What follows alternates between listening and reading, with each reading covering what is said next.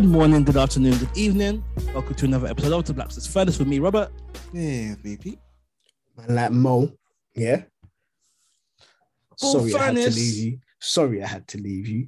With these two guys, but I'm back. Yeah, you're in safe hands. For those of you that didn't notice, you're in safe hands. You're in safe hands now. Yeah, I'm back. Yeah, man, like, yeah? Oh, there were three of them. I'm back. Yeah, I carry weight up in this thing. Is it?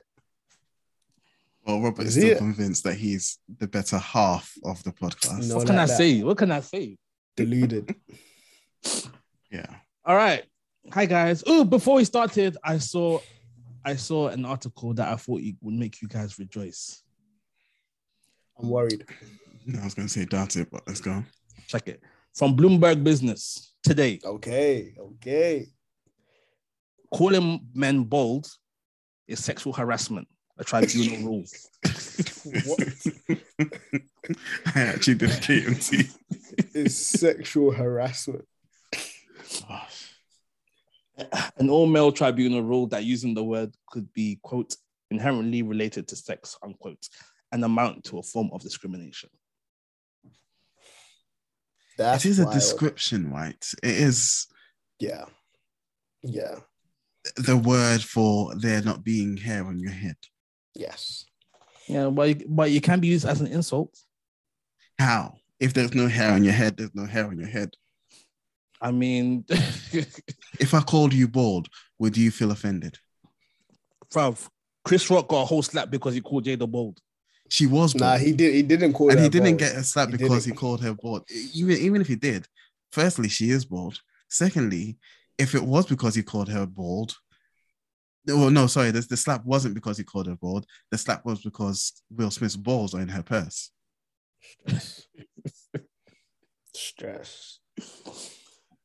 But anyway, I thought you guys might like that to give you guys some hope that you are protected from sexual harassment. Nice to know. And maybe you can get some money. That annoys me. I'm gonna walk into different shops and say, "How would you describe my head?" I'm suing you. You're sexually harassing me. I did not come here to be sexually harassed. Where's your manager? Get all the money. Done though. Cool. Anyway, let's get into it today.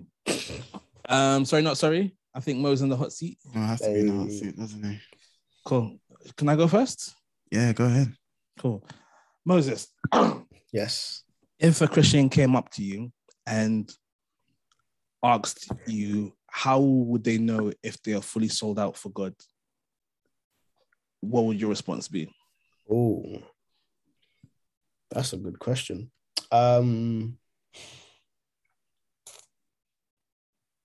So I think there are some marks within 1 John that kind of indicate, and it's essentially someone who is committed to walking, not so much in good works, but walking after Christ. There are different things that 1 John outlines, which I've forgotten. But there are a few things there's about 5 things I outlined, and most have equated that to assurance of salvation. If you can tick these things off, then you're like, there's some assurance of salvation. I see its merits in that. Yes, these things can assure you of your salvation, but I also recognize how that assurance can be false. There's been quite a few different prominent figures within the faith who at one point we can point to and say, oh yeah, they meet all of these criteria and have still fallen from the faith. And there are some who you can be like, no, you don't meet these criteria, but they have lasted longer. And ultimately, I'm not Jesus to be able to say, oh yeah, you don't know him. And Jesus' own comments talking about, some will say, Lord, Lord, didn't we cast out? Didn't we do these things, all of these things in your name? And he'll say, depart from me, I didn't know you.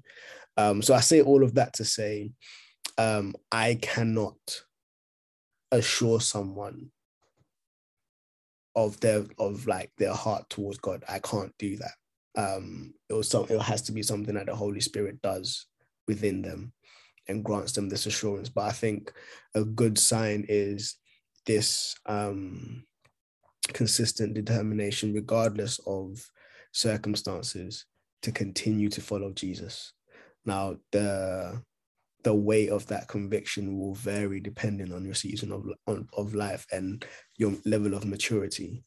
But just this consistent conviction and commitment to walk after him, to walk in his likeness and to be like him is definitely a very good sign of your heart towards Jesus. It isn't a guarantee that you're not going to fall, you're not going to make mistakes, like you're bound to make mistakes and stuff.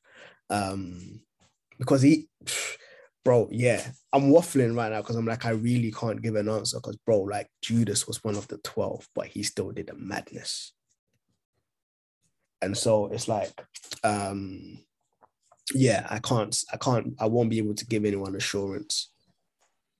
Yeah. Definite assurance that, I see your heart and I know that you're about this. I'll be like, yeah, you look like you're about this, fam, but let's keep it moving. I think it's bearing fruit consistently that will give me more and more assurance. And so it won't be something that is just momentarily, but something that is walked out consistently throughout your life. So these are the things I would say. And most things are always categorized with a consistent and perpetual walk with Jesus and walking after the Spirit. And so, yeah, it would be a case of a perpetual situation as opposed to a moment in time. Mm. Mm. I'm not sure if you're happy with that, even that answers your question. Oh, yeah. Peter might want to pick that apart, but yeah. No. I mean, I do see the... I see the Calvinist thread coming through, but I can't argue with it. And it's one of those things where how can you definitively say whilst you're still here? Yeah. You know, it has to be a faith and a hope and a trusting that Christ's work is finished in you or being finished in you.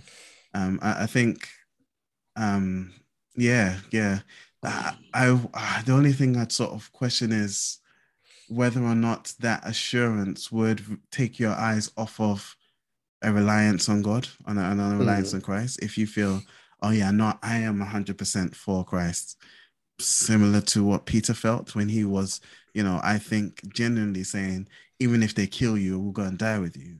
Yeah. And then a small girl starts accusing him and he's like, I lied. I didn't know the guy, So, I love that. I would hesitate to even. I think there's a place for being fully convinced, but being fully convinced doesn't. It as I think Mo said, it doesn't. It's not fully convinced once and then forever you're good because the enemy is at very least diligent and consistently trying to tempt you. So. It has to be a day-by-day thing of dying to self and relying on God, I think. And that's what I think Mo articulated. So, yeah. I definitely feel like it is a journey as opposed to a destination. This is it. And to be honest, even the phrase is a bit weird. I don't think... Yeah. It's hard to quantify such a thing anyway. Yeah. And I think as well, feeding into what Peter said in terms of assurance becoming almost like this open door for arrogance. If assurance of your salvation becomes an open door for arrogance, then that then reveals the evil in your heart. Because people like in terms of Calvinist theology and stuff, I particularly and intentionally avoided perseverance of the saints. That's it, perseverance. Yeah. I intentionally avoided that because again, there's reasons for that, but I intentionally avoided that. But I have been asked in terms of. Once saved, always saved. So does that mean that I can be like, oh yeah, Jesus is Lord and Christ, and I can go out and kill someone and then get run over by a car and then I'm going to heaven? And I'm like, if the person has truly repented, yes, like I believe they'll still go to heaven. But the fact that you are asking that question betrays your heart because you're almost like Willy Wonka, you're trying to get this golden ticket, which then absolves you of everything that you do because you're still going to get into heaven. And that's not how salvation works. Salvation is a total transformation of your heart. So even when you recognize that Jesus is Lord and Savior, it's like you're almost in this Isaiah type position where you're seeing God and you're recognizing, woe am I? I am a man of unclean lips in comparison to this magnitude. So you are assured that you're seeing God, but by virtue of you seeing God, you're recognizing your own brokenness. And so that would be a very good indicator in that, yo, I can see the magnitude and the majesty of God, and I can recognize my own brokenness. And I'm perpetually in this space where I'm recognizing the grace of God, but I'm also recognizing my need of this grace. Yeah. I kind of run into it again, but yeah. Cool. I'm happy with that. Peter, you're up. Cool. So my question, I think Robert, you posted in the groups a little behind the scenes. We got a WhatsApp group, and I think Robert, you posted that Sadiq Khan, instead of dealing with more important stuff, wanted to look at cannabis or something like that. Let's go. Living that high life. Oh yeah, the God. That obviously already answers my question somewhat. But as a Christian, what are your thoughts on the use of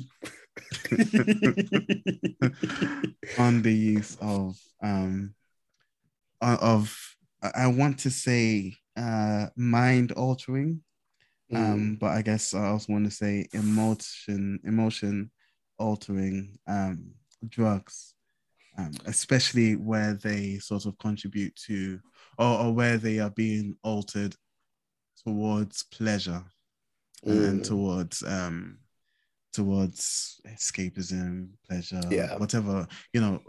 What do you think there? I'm intentionally not saying just getting high and stuff. I want to include all drugs that have this effect.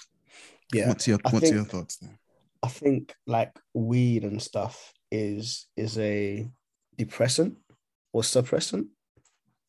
Yeah, I think the term is depressant. Yeah, no. Yeah. In that it's a downer as opposed to hyper. Yeah, and you've got like ecstasy and stuff, which makes you more hyper. I think my that there are a few things that kind of form my thoughts around it, and so things that cause actual bodily harm. Well, things that cause harm, whether bodily or mentally, emotionally, and not with like copious amounts, but even a small amount can cause this thing. I'm like, it's best to avoid it. And I say not with like loads of amounts, because if you take a paracetamol, it's going to numb your headache or whatever. But if you take 25 paracetamols at the same time, that's your last headache for the rest of your life. Like, it's done. Permanent solution. And so even with like government approved medication, there are still side effects. There are all of these conspiracy theories around Big Pharma and stuff where it's just like, no, this is just a money-making scheme where they're giving you almost trading ailments. I've got a headache, I'm taking this and it's going to give me X, but my headache is gone. Now I need another thing to do this. So and that's why I specify if you take even a small amount and it has a detrimental impact on your health, whether physically or mentally, emotionally. I believe stuff like meth and ecstasy and stuff like that, even a small amount has a real detrimental effect on your body. And in terms of just like addictions and stuff like that as well, those things. Arguably, cocodamol and stuff like that can kind of fall into it as well. Those are really strong painkillers. So I'm just like, I'm against anything that even in small amounts can do harm to you. The things that you almost require larger amounts of before it does that, then we almost come into this gray area of how do we regulate or how do we use it moderately? Obviously, in terms of prescription drugs, there's a prescription associated with it. And so there's a medical thing where it's just like, only take these amounts for your condition. But stuff with like marijuana and stuff like that, it's not currently in the UK medically Well, it is. There are medicinal. Yeah, there's medicinal grades. CBD and stuff like that. Yeah, there are medicinal grades and stuff. And I guess for me as well, it kind of comes back to. I thought I just heard a firework, but it's not. It almost comes back to the origins of it. I'm skeptical about chemical things, but not so much about natural things. Weed is a herb, essentially. Obviously, there are different strains. Hey, Roberts, no, they're different strains. They're different. Just like oregano. Bro? Oregano. How dare you? You know, like that. Basil. Man's like, rosemary in the kitchen. Time. So for me, it's almost like I am not so against that because of it. I do recognize there can be a potential detrimental side effect, addictions and stuff like that. But I do still see that it is more natural than a paracetamol. In that it's a plant. Paracetamol is like artificially cooked. So yeah, that's the kind of line that I draw on it. Question. Yeah. Do you feel the same way about people using food as comfort?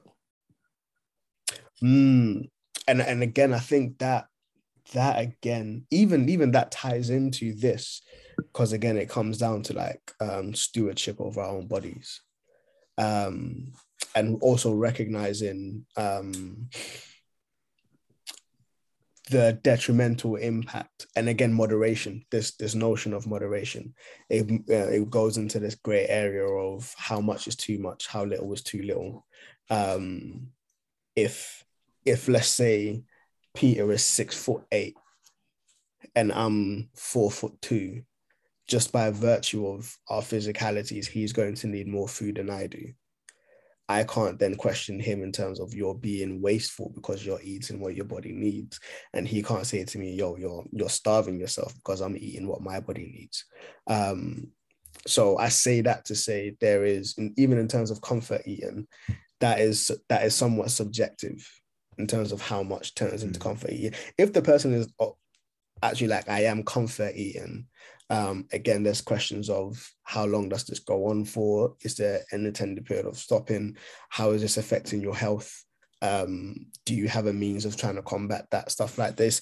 And so it all comes back down to moderation, and it comes down to, it is a gray area, and you can't really draw a hard line on it, especially around comfort eating. I don't think you can draw a hard line on it. You can give guidelines in which we can kind of live within, but we can't draw hard lines on it. You think comfort eating is bad as a whole, should be scrapped, or do you think that it has its benefits? I don't think we can scrap it, but I do see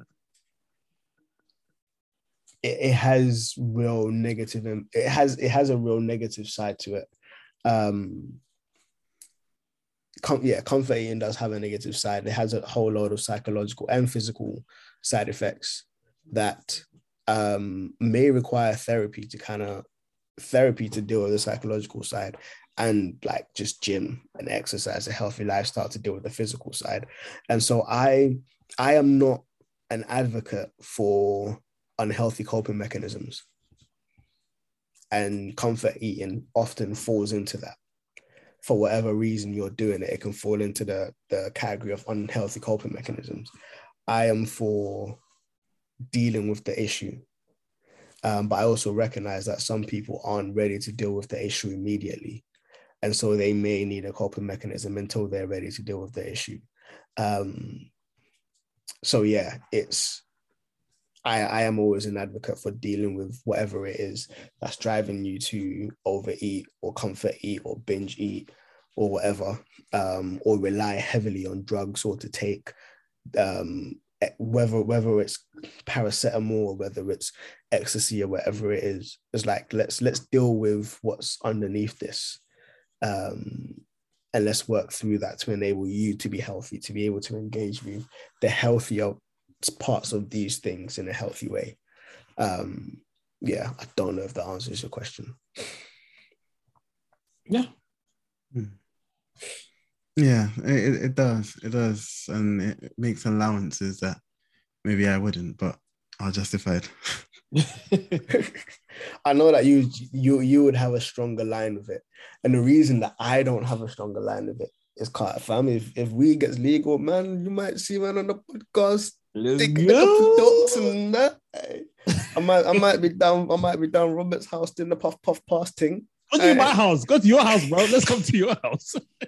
I've got kids. What do you mean come to your family? I was gonna say, Robert, you've been wanting to get high though. You've been wanting to go with everyone's wives and get high as well. Not in my house. That sounded so wrong. Man said you've been wanting to go with everyone's wives and get high. I did not make a mistake in choosing my words. I chose every word intentionally. I'll be doing it in your house. Yeah, I ain't letting my kids wake up to smell weed in the house. Well, nah. I don't want weed smell at my house either. Let's go to Peter's house. Let's go. You guys aren't getting in through the door. Yeah. No, cool. Through the letterbox is cool. I'm happy with that. Yeah. Cool. All right. Let's get into the topic for today. A bit of a more chilled. I think it's chilled topic. So we'll start with a simple question. Easy question. Maybe it's not easy. Trap card. That says a trap card question. No, not even. So I was watching a YouTuber. So there's this YouTuber I like to watch.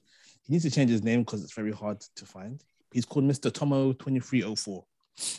Yep. Nope. And he does like analysis videos on Bleach, which is a Japanese manga.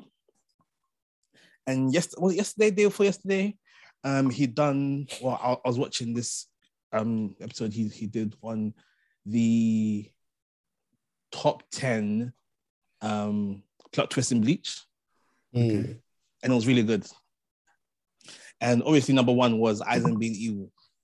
But, I was serious. That was a good twist. Yeah, I did not see that coming. I did not see that coming.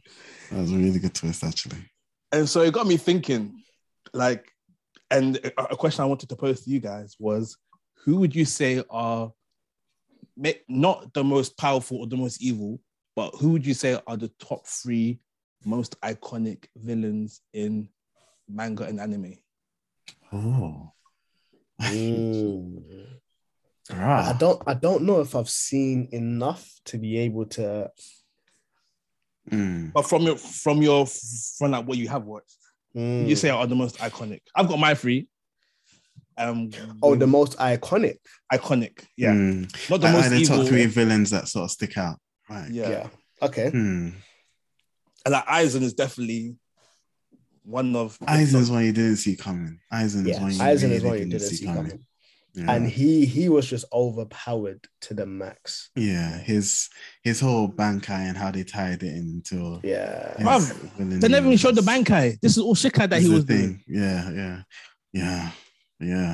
But like, I'm talking iconism. What was it? Infamy. You might have to give yours whilst I think. Okay, so I said... I said, in no particular order... Aizen. I said Frieza. Okay. And I said Itachi. Itachi wasn't a villain though. No. Hold on. Up until the point that we found out that he was good, Itachi was the best villain in Naruto and Shippuden. And the plot twist, I think, makes him a better character as well. Like, makes him all the more significant as a character. And Frieza, Frieza was the reason Goku became Super Saiyan. Yeah. And Frieza was just Frieza. Like he's probably like the grandfather of like all villains. Huh. We'll have to jump on. Yeah, I have to research this. Netflix or something, man. I'm trying to even remember movies I've watched. I have to do like I think I've got two. I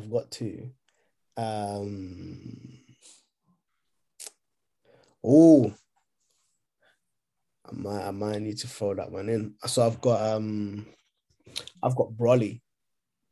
Broly's a good one. Like Broly. Is this restricted to manga? Manga and anime. Okay, because I haven't actually watched that much manga and anime to know. But okay, I've got Broly. Yeah. Broly transcends like Dragon Ball. Like he hasn't even been in the series, but everyone knows Broly. Everyone knows Broly. And I've got Pain. I was thinking Pain, but yeah, but I think Itachi takes it. I think I might swap Pain with Madara. Might swap Pain with Madara. Pain does a madness. Madara's more OP though. Actually, Orochimaru holds it down as well. You know. Oh, there's Orochimaru. Yeah, he came to 9. Orochimaru came to 9. Yeah. Orochimaru holds it down. And I'm thinking Yujiro Hanma from Baki, Baki's dad. Baki. Baki the grappler. So his dad is the strongest man in the world. Yeah. Okay. Well, I don't know. I don't know. If you guys can't like the recognize boss. He's just like the boss level enemy. But yeah, no, if you guys can't recognize it then. Ooh. You might have seen Shaman King. Yeah? How Asakura. Zeke. No, is it Zeke? Well, no. Zeke in the English version. What? Yo's brother? Yeah, Yo's brother. Yeah, it was Zeke in the English translation. Okay. I know that in Netflix is currently... So there's Yo and How. Yeah. Or How might be his dad. It might, yeah, I think it's How. Yeah, this is a good one. Actually, you know what? Nah. I'm changing my last one. Team Rocket. They probably are the most iconic villain. Team Rocket. I never thought about them, but they are actually James iconic. And Jesse. Team Rocket. And Meowth. That's right. And Meowth. And Wobbuffet. All right, Peter, you're up. I can't think of any other. I haven't watched that many anime, to be fair. And okay, let's try Marvel. But DC one that hasn't been mentioned is L. I was thinking L. He wasn't a villain per se, because technically the main character is a villain. Oh, Light. No, it's Light. Well, Light, yeah. L was the detective. Yeah, L was... No, I'm saying L, especially L's death, because it wasn't like, it was more. That was a plot twist for me. That was like no one saw that coming. That he will catch him like that. So yeah, but I mean, yeah, Orochimaru came to mind. Even Sasuke to some point, because once Sasuke was like, no, I'm gonna destroy the village. After Itachi was revealed to be good. Sasuke's like, okay, now I'm going to destroy the village. And then he was giving the Kage's like a run for their money. Even when Sasuke was doing his madness, I never saw him as a villain. I knew that Naruto would do a thing with him. I saw him as a villain. Naruto's always going to talk him out of Naruto's talk jutsu. But I thought his turnaround was, I thought it was cool, because he basically was like, I'm living to kill this one man. Finds out that one man's good. So okay, now I'm living to destroy the village that destroyed this one man. I felt like that was interesting. Yeah, his whole that arc was weak. That the power he had was dope, but his rationale behind it was weak. So basically, you're lashing out because you messed up. Sasuke didn't mess up though. No, so Sasuke killed Itachi, thinking that he was getting revenge, and then Itachi revealed at the end that it was all of these things there, and then you're like, what? But technically he was still getting revenge though, because Itachi did kill his family. It was more. I don't know. I do agree. Sasuke is not necessarily up there with the Orochimaru and the and the Pain. So fair enough. He did give Orochimaru a run for his money though. He gave everyone a run for their money. He gave the lightning guy Kage. What's his name? Wow. Sasuke was a bit of a cheat code, to be honest. Killer B killed him. Killer B beat him. Killer B was good, though. Killer B was good. Yeah, Killer B is hard. I can't think of many more. Like villain. Maybe Inuyasha. What's that one? Again, it wasn't. That, yeah, he's good. He's an interesting villain, but he's not up there. I don't know if you guys have seen. Is it Inuyasha? I know what you're talking about. I haven't seen it though. Yeah, I'm thinking the main guy from Jujutsu Kaisen as well. The main villain, the other guy who's like god level, whatever Jujutsu practitioner who got kicked out. Have you guys seen the film? I won't go into it. Cool. All right. Maybe like an easier question. Top three iconic villains in DC or Marvel. That's not easier for me. I think it's easy. You've got the Joker. You've got Lex Luger. It depends on what Joker though. And I think Joker in the comics. There's more consistency in the comics than there are in the film. There's still different Jokers in the comics. There was that whole three Joker storyline as well. But yeah, Joker. Even in the reboot, in the new universe where Batman becomes the Joker, like I would think the Batman is the Joker. Or the Batman who laughs. Yeah. That's even just such a sick name. Fam. Yeah. I would think that one is iconic. I think. Do you know what? I'll slightly think it's when the heroes turn evil. Yeah, because I'm thinking, Jean Grey. With the Phoenix Force when she went crazy. Yes. I'm thinking Wanda, when Wanda went crazy in the comics. Wanda went crazy and was like, no more mutants. And then all mutants in existence were wiped out. No more mutants. So I think in the muvies, Loki is the most iconic villain. Iconic, yes. I think the reason he's iconic is because of what the Hulk done to him. Smashed him about on the floor. Yeah, because you always think of that. You always think of that moment. Yeah. No, but I just think Loki's he's like a cockroach. You can't kill him. Yeah. That's the thing. You can't. You really can't. But yeah, so I would say the Joker, Lex Luger, and then Loki. Lex Luthor. Yeah, Lex Luthor. Lex Luthor, yes. I will agree with Lex Luthor. But Lex Luthor was just racist, essentially. Fam, he had the power to back his racism. Like I don't know, maybe because of the films I watched as well. I never rated Lex. I never rated him. I think the Justice League cartoon made me rate Lex. In Justice League, he was sick. Black Adam's always been interesting. I never really rated Black Adam as a villain. I haven't really interacted with Black Adam too tough. I've mostly stuck with like angry. The Spider-Mans and stuff. Even in the movies, it has to go to Killmonger though. In the movies, like, iconic. Yeah.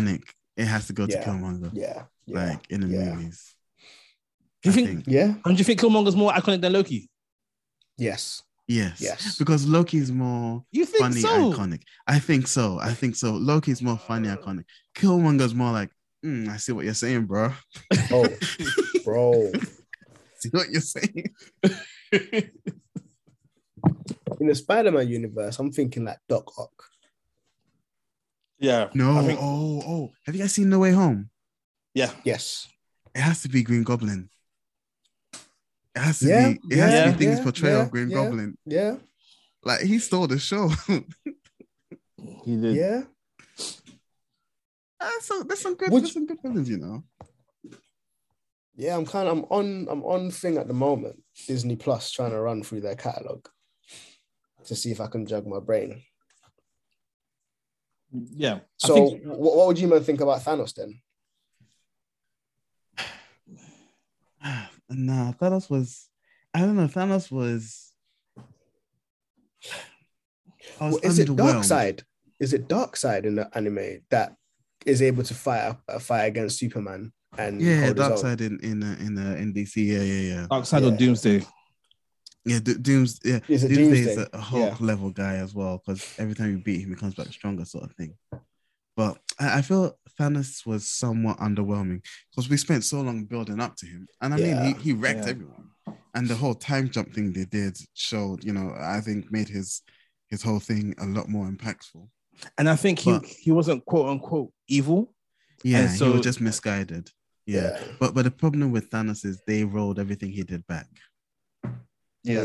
So all of a sudden it's like all of that was essentially for nothing. I mean, it was just a Black dream. Widow, but, you know. Would you argue that Killmonger is misguided?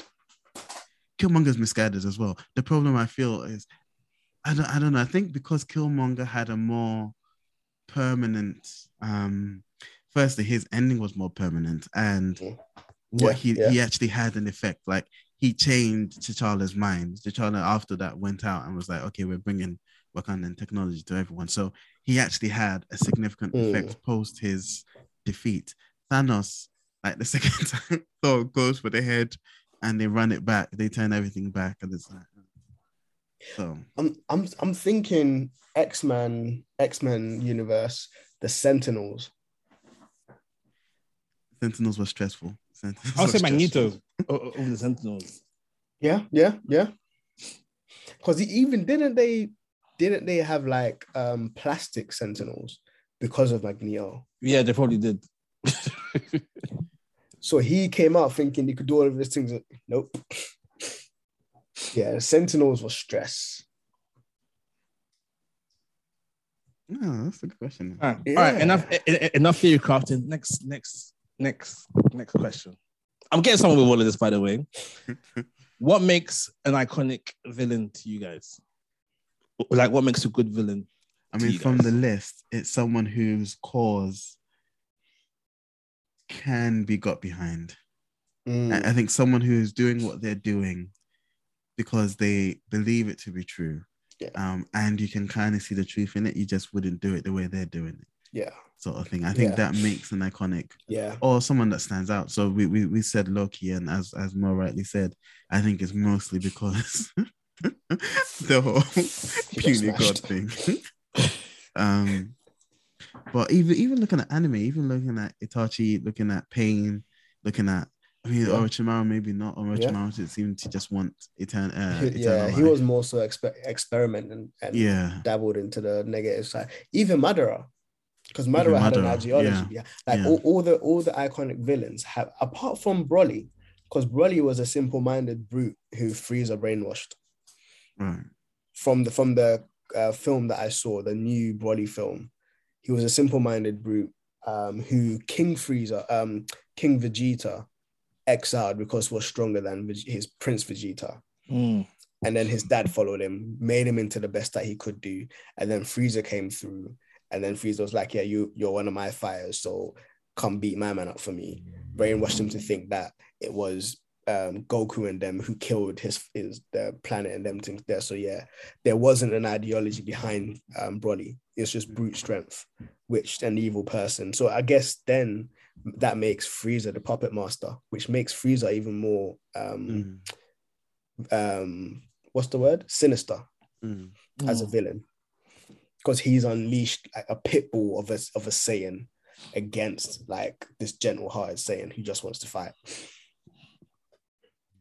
I think also if you don't see it coming, Aizen's iconic just because no one saw that coming, which also makes Jin somewhat iconic because no one saw his double twist. Double crossing, yeah. He was a good villain too. I think, I think for me, what makes a good villain, or iconic villain, is like a lot of them have like a slickness to them. The guy who taught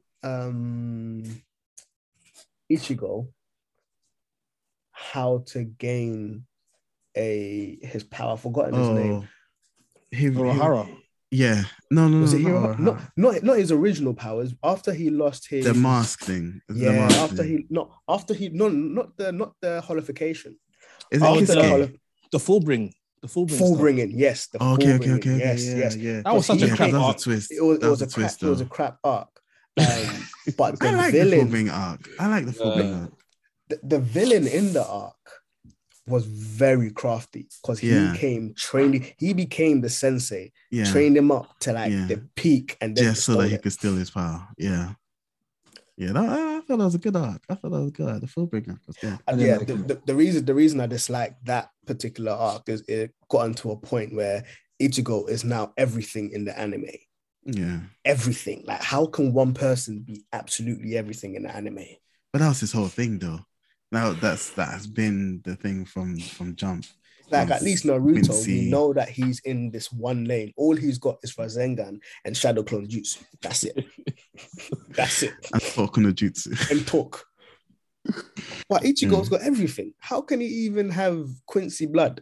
He's got everything. And then to find out that Aizen had planned the whole thing. That's mad. That's mad. What's this guy name in the James Bond? The guy. Is it? Oh, I forget. Blofeld. Is it Blofeld? Who planned everything for James Bond as well? And his brother. It's like, everything I planned. I think what Peter mentioned initially, the most sinister villain for me. I think I may change my mind, but I think it's someone who you can get behind their ideology. You can get you know what? You're talking sense, you know. Yeah. If Killmonger was about, trust me, I think I'll be going against the child. I'll be going against the child because I'm like, what? Nah, bury me in the rivers with my ancestors who refused to kneel to this. What? Hey, just that bar alone, kill me. I'm there. I'm there for you. I'm there for you, bro. I'm there. Just that bar alone. Oh, did you pay a fair price to my ancestors when you stole it from their land? What? Black Lives Matter.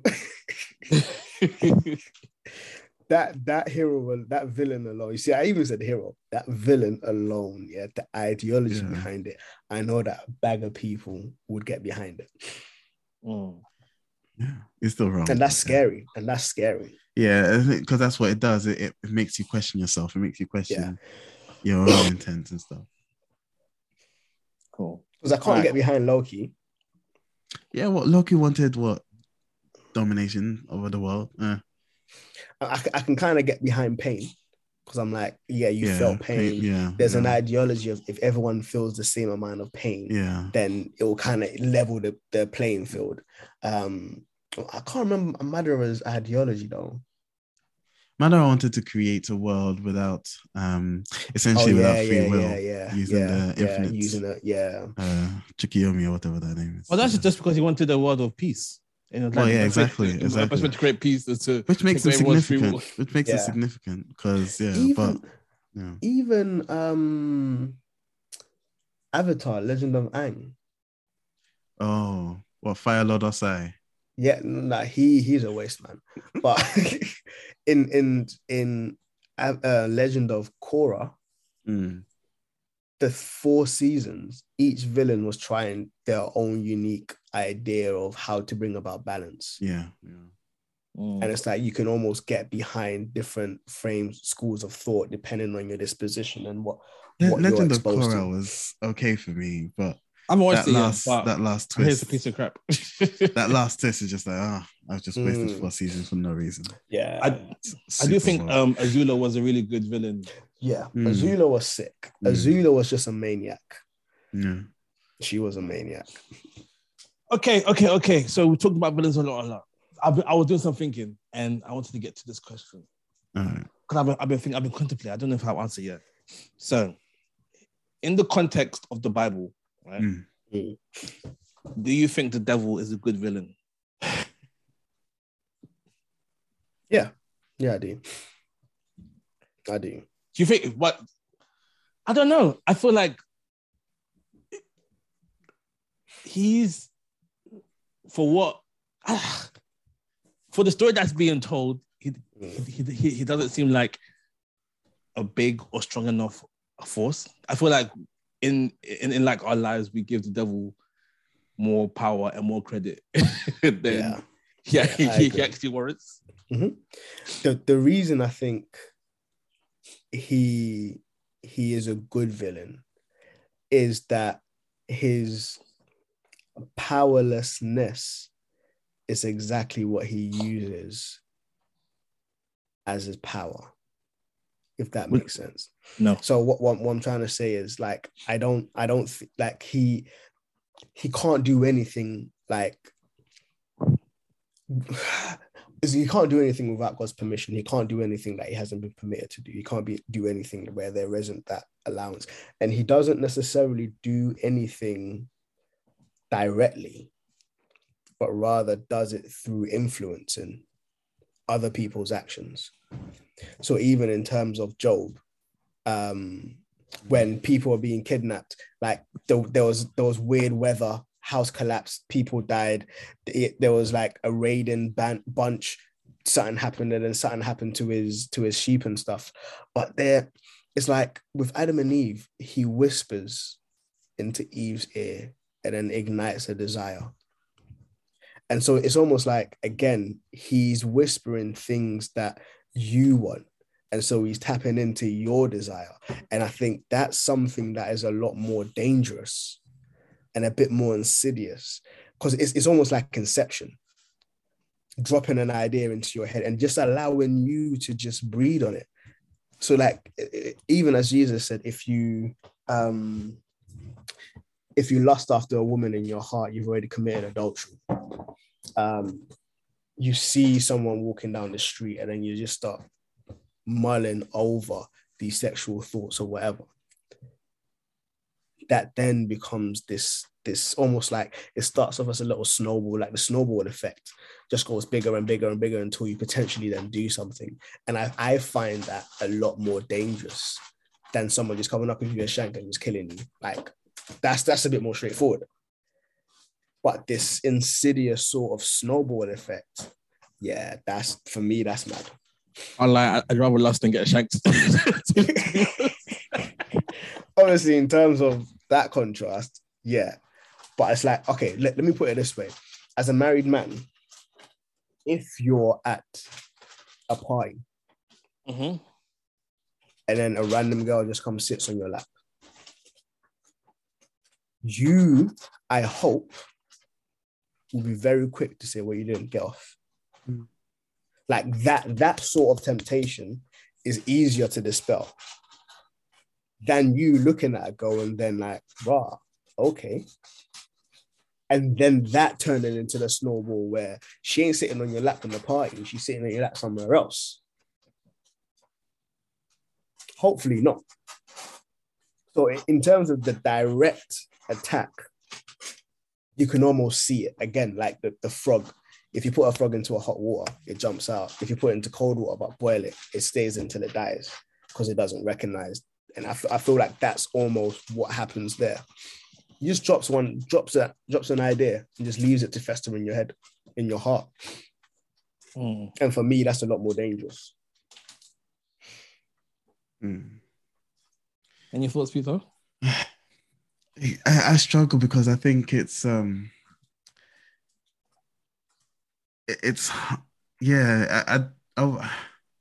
struggling because it's hard to describe him as a villain, if that makes sense. Okay. Then maybe better. Would you say that, no? Maybe better. His question is: do you think that he is a worthy and an antagonist for the story God is writing?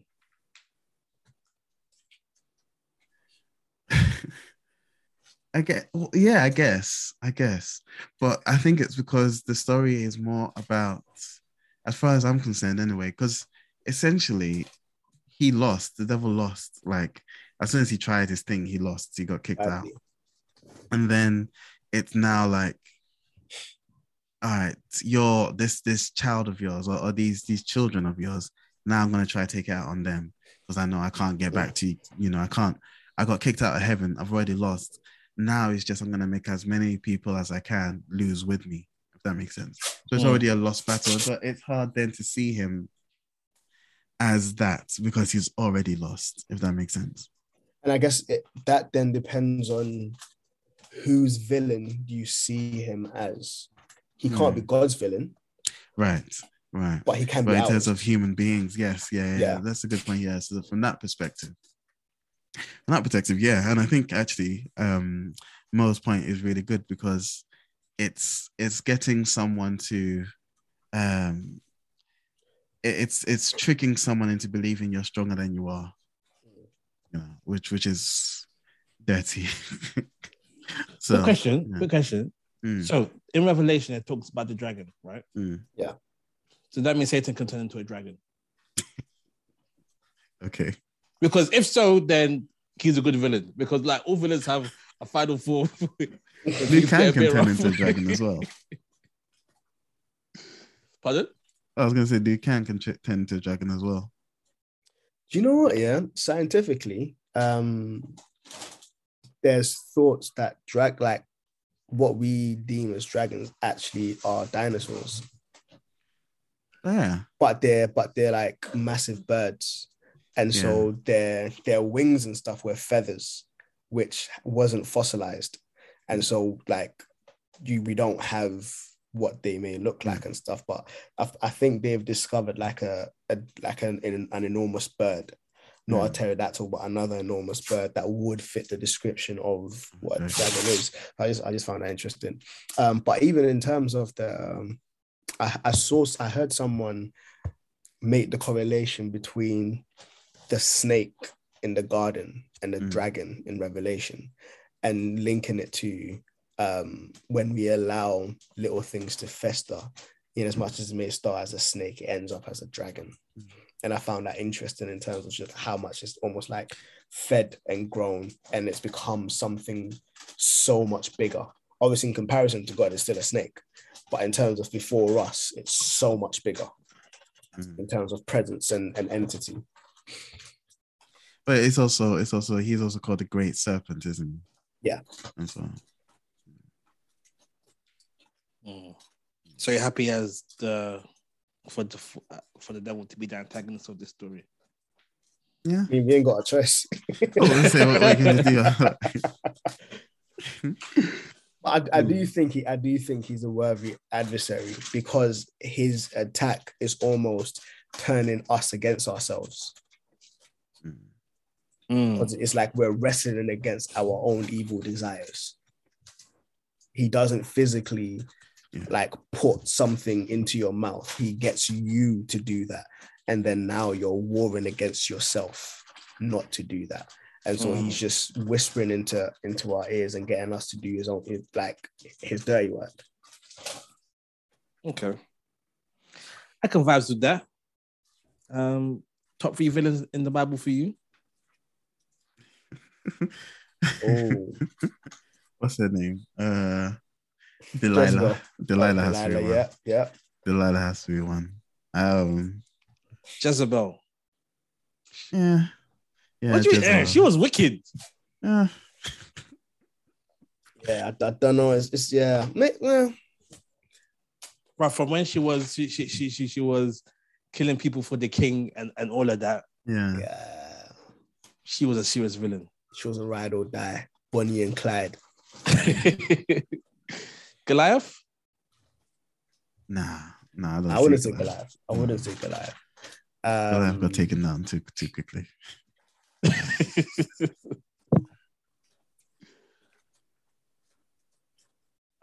I'm almost thinking Cain. Yeah, first murderer. Absalom. Yeah. David's kids had a They had a revolution, bro. No. I would say David's son who raped. Is that Absalom that raped? That's Absalom. Yeah. Okay.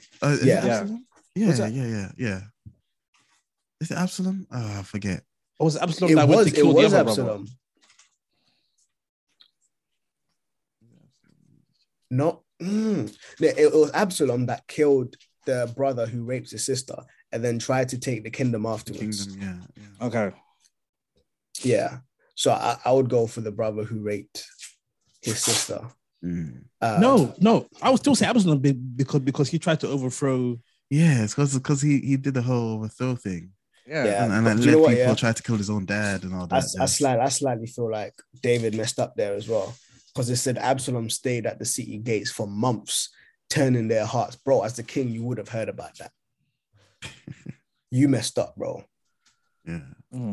But to be honest, like, fathers in the Bible don't have the greatest track record, though. Nah, they don't. They don't. They really don't. All the folk in the Bible, and it's meant to be encouraging. All of them men in the Bible, apart from Christ, had their flaws. Eli, nah. Eli's sons, but they were just wasteful. Yeah. Even Saul was a problem. Yeah. So Pharaoh was a good villain. Yeah. That was a good villain. Yeah, he was. But Pharaoh took an L, though. Pharaoh took so many L's. Do you know what? I love when God was like, I put you into this position to display my glory through you. Like, you're a pawn in this game. I mean, Judas has to be somewhere there. I don't think he did a villainous thing, but I don't think he was a villain. But he was also stealing from them. He was like, you know what? I think an iconic villain, and I will argue a bit unjustly, is Herod. I was thinking who ordered Jesus' crucifixion. I say it's a bit unjust because it was more so the Pharisees and all of them that twisted his arm into it. But there was a lot of cowardice on his part in giving him over. You're saying the second Herod. I was saying the first Herod, and when he was a baby. Oh, who tried it? Mm. Go find him. I'll worship him. Mm. Yeah. I think Delilah takes the cake, though. No, but she wasn't evil, though. She was just doing what she was told to do by the others. Yeah, she was evil. Ooh, that's not evil. Haman. Yes. Haman and Mordecai. Esther. That whole saga. Yeah. Haman was hurt. You will not bow to me. I'll kill all your people. Wow. Yeah. Interestingly, apparently, because of Haman and Hitler, both of them start with a H. And so I think on the month that they celebrate, the Jews celebrate that whatever Mordecai put into place, they draw a H on the floor and stamp on it twice for both Haman and Hitler. It's like, we've defeated both of you, which is interesting. I don't know if it's true, but if it is, that's dope. Haman has to be up there because he also wanted a genocide of a whole people group for no reason. Cool. You know what? I think we've done enough theory crafting. I think So wait, which ones did we land on? I know it's more than 10. So I was like, Cain, the first man to kill someone, he has to hold a pedestal for that. No, but he wasn't evil though. Because he also kind of repented. I was like, oh my. No, he didn't. Yes, he didn't repent. He didn't like his punishment. That wasn't repentance. He wasn't sorry. He didn't like his punishment. I think I'm gonna go Jezebel, Absalom, and I think I'll go Haman. Haman. Haman's up there. And Herod for me. I'm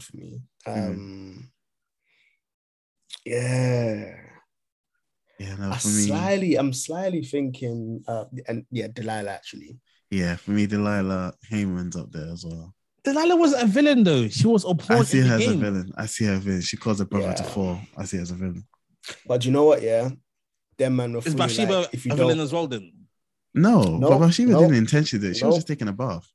David was. That was all. In David. The view of the king, she knew where the king could see her. He was supposed to have been at war. He was supposed to have been at war, and he's like, "Nah, I'm gonna chill. Should have been at war. And I'm gonna stand on the rooftop. The king is where the king is." No. He messed up, and even if she is the wife of one of the captains of your army, that was all David.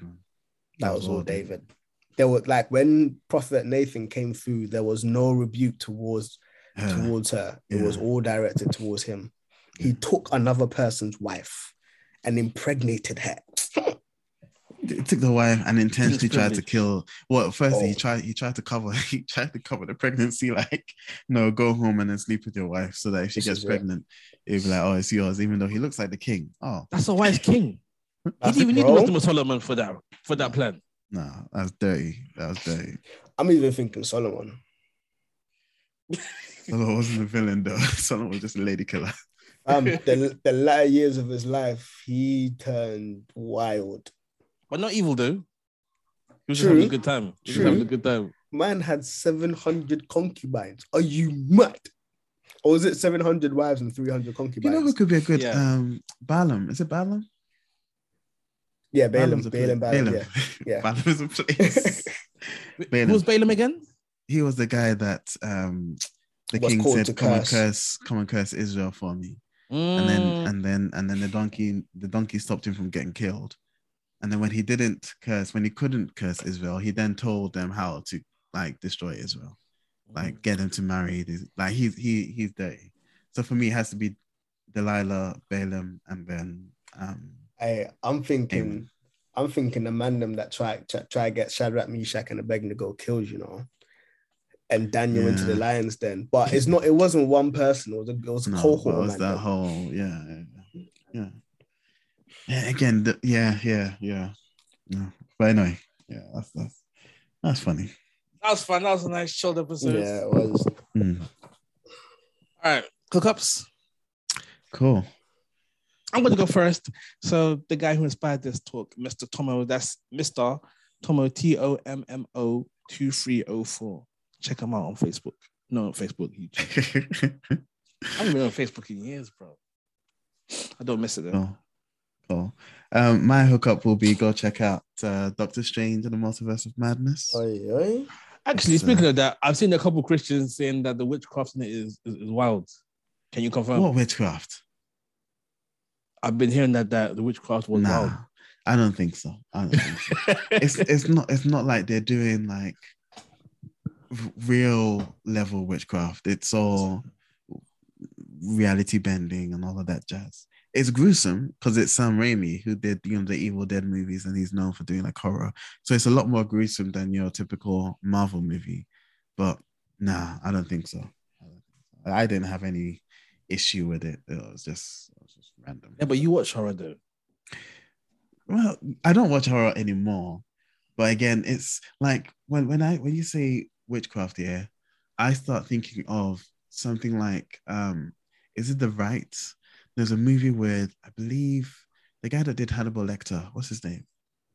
Anthony Hopkins. Yes. I think there's a guy that did that. And in the movie, he's a priest and they do this. Oh, yeah. We watched that together.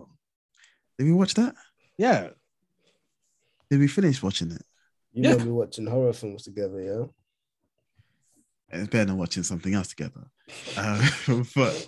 No, there's one that I couldn't finish watching because they were using real Latin and I wasn't sure if they're reading from proper Latin books. I was yo, are they casting spells? No, I'm not on it. Yo, bro, relax with all that. So, yeah. No, but that's my thing, isn't it? That's my thing. So they're talking Latin, I'm not on it. No, that's the thing. Horror movies don't scare me because not that I already know the devil, but I already know he's overcome and I've got Christ and I'm good. But once you start doing them things and it's this could be fair, realistic, They could be saying stuff over me. I'm I'm not watching this.